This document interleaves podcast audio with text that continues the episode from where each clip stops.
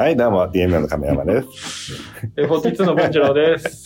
いや、どんどん続きます、どんどん続きますよ、あらからね。そうか、風俗街のサザエさん。はい。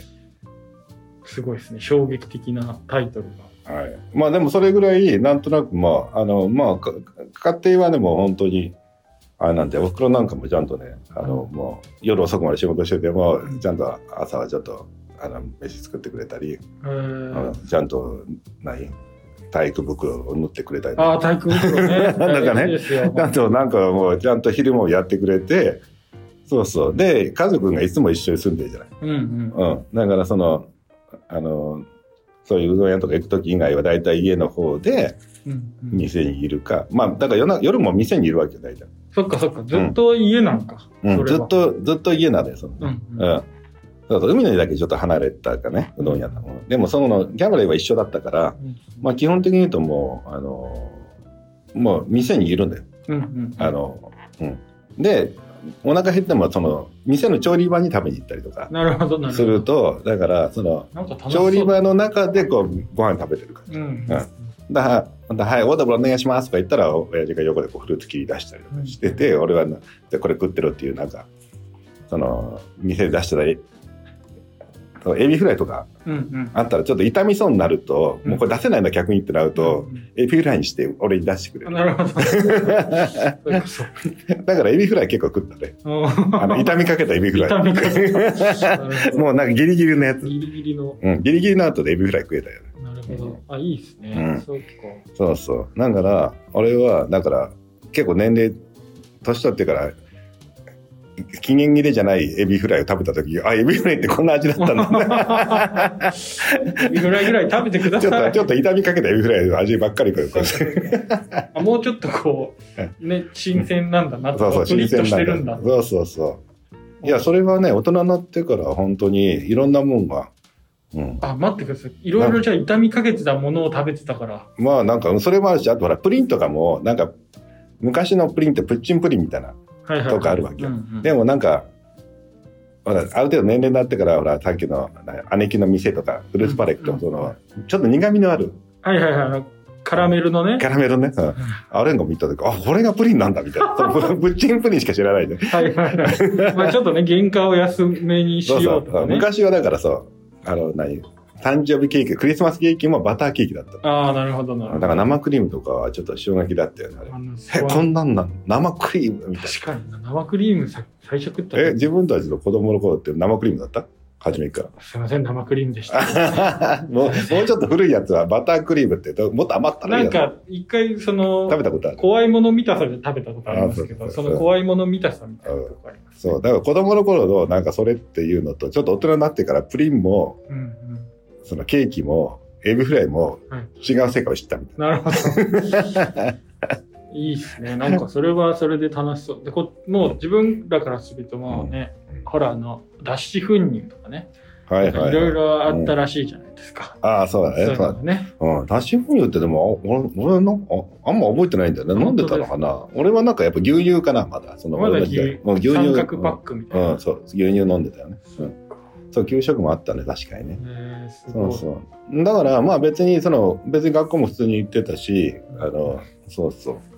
うん、家の手伝いもしてたし、いやでも結構それはだから、うんこあの視聴者側から言わせると結構うん、エリート教育というかねなんかもそれね、なんか帝帝王学？ういやそう帝王いやわかんないですけど なんかもののけ姫のうん。そのうん。なんていうんですかね商売版じゃないけどはいはいなんはかそんな感じしますけどね。なんかそこまで商売に隣り合わせで、そうだね。と確かに隣り合わせだったね。もうん。う、一体化してたから、家族が。いやそう。いや思います。うん。だから親父が常に働いてるのを見てて、で、お袋とかも働いてて、まあ、だから俺なんか、時々だからその、まあ、わかりやすく言えば、む昔のキャバレーって言っても、その、どんなかな。まあ、おお酒を、まあ、横ついてお姉さんがね、うんの飲んだり、あとダンスしたりするわけよ。うんうん。だから俺なんかこう、時々コーラとか飲みたいなと思って、カウンターに入っていくわけよ。うんなんでカウンター冷蔵庫でこうやると、お袋がそこで、おあの、他のお客さんが踊ってたりするわけよ。あ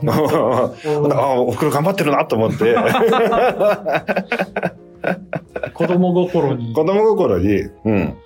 でもそれがとても普通だったから、俺からすると、あ、おふくろ頑張ってるっていう感じで、すごいね。うん。そう頑張る母の姿ですよね。うん、でも、あ、まあ、その頃は分かんなかったけど、もともとおふくろって田舎の、その何、農家の家だった。まあ、そうなんね。そうそう、役所の娘。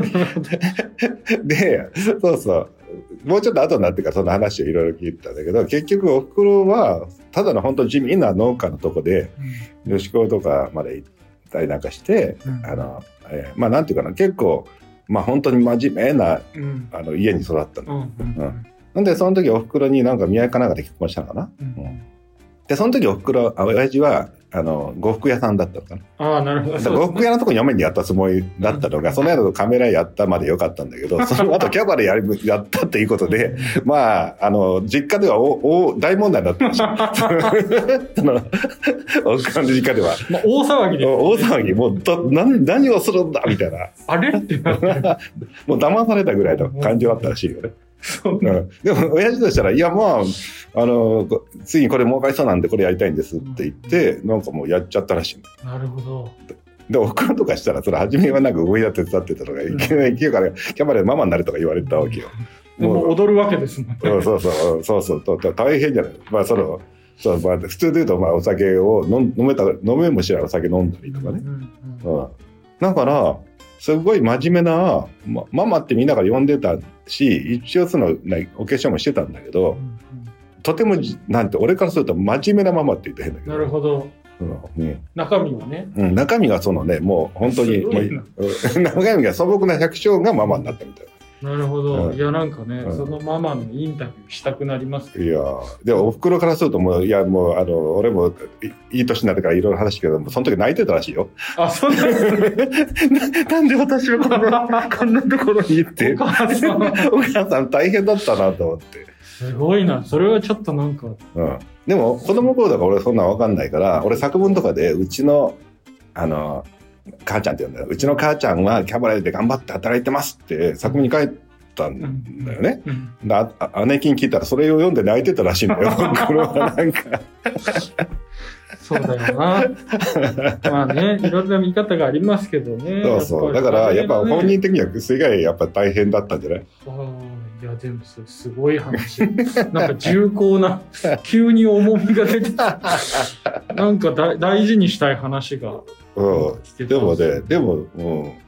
いや、でもそうですね。子供の頃は分かんないですよね。その、うん大人のね、いろんな。うん、だからもう全然、もう僕も大好きだったし、親父もうん豪快で大好きだったんだけど、まあ、まあ俺の知らないところで涙があったんだろうね。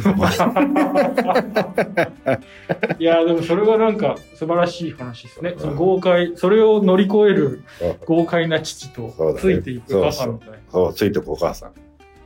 じゃあそんな中、まあ、じゃあ次は、そうですね。次回は、じゃあお姉さんの話を。あ、聞けるんですね。じゃあ次回またお願いします。はい、はい、また。はい。